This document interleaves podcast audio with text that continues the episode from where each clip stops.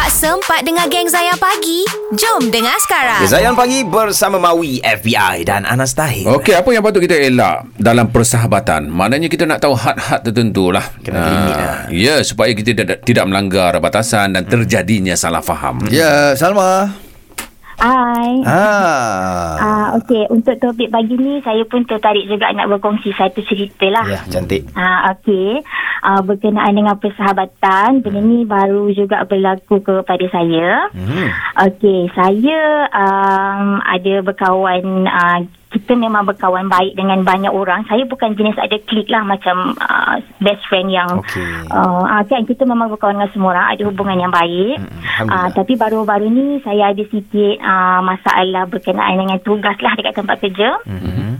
Okey, kemudian dijadikan ceritanya um, satu hari ni kita dekat tempat makan, kita tengah makan ramai-ramai. Hmm. Ada salah seorang kawan saya ni dia tanyalah saya apa masalah tu. Hmm. Uh, kita saya kata ni kawan yang A lah kan. Hmm. Okey, dekat tempat tu ada beberapa orang termasuklah kawan G pula. Mm-mm. Hmm. Okey gitu.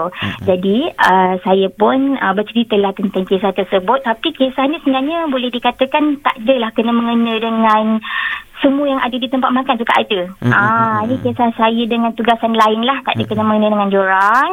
Kemudian ah, bila kita cerita-cerita, saya pun ah, tak sangka jugalah kawan yang B ni tadi, ah, dia terasa. Ah, dia terasa dengan cerita saya. Walaupun cerita ni tak ada kena mengena dengan dia lah. Secara langsung tu tak ada. Ah, okay. Jadi masa tu saya sangat terkejut dengan tindakan dia yang boleh dikatakan terasa masa tu mungkin. Dia memang bangun, dia dia tinggalkan tempat makan, dia buang makanan dia, Allah. dia pergi macam tu ha. Kemudian saya memang panggil ha. Hmm. Saya panggil dia, saya kata, "Eh, awak tak salah pun. Saya tak cerita pasal awak." Kalau kita cerita ah, kalau kita cerita tentang pasal dia, tentulah saya tak cerita depan-depan betul Yelah, tak? yelah. Ah, macam tu. Jadi mana saya dia, dia salah faham kat situ ke?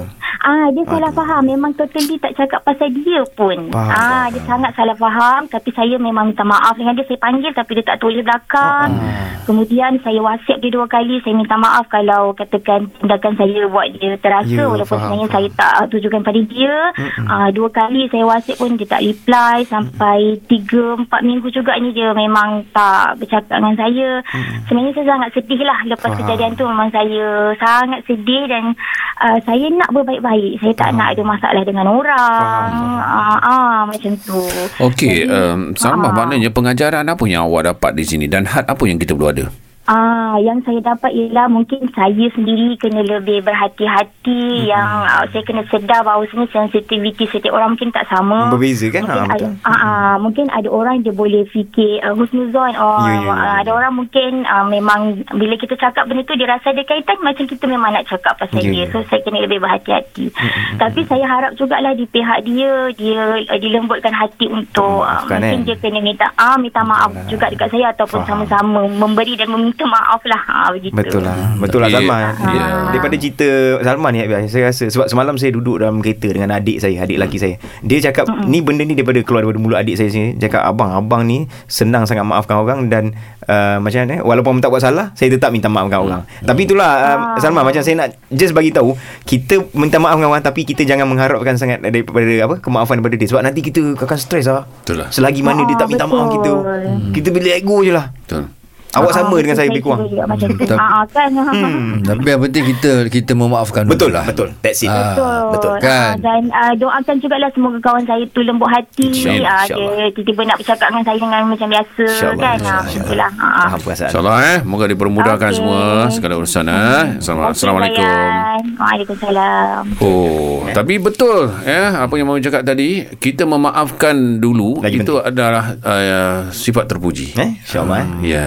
Walaupun benda tu bukan senang Tapi Kita Betul. cuba eh InsyaAllah Ya ya ya. Saya Oh, 6 hati tahun eh, 6 tahun saya bersama Anas ni eh. Saya se- banyak benda yang saya cuba elakkan Apa supaya kami tidak putus silaturahim. Oh, betul lah. Saya nak tanya tips macam mana tu? Had apa sebenarnya Mawi dengan Anas? Lepas ni sambung Sambung tips Dah habis dah.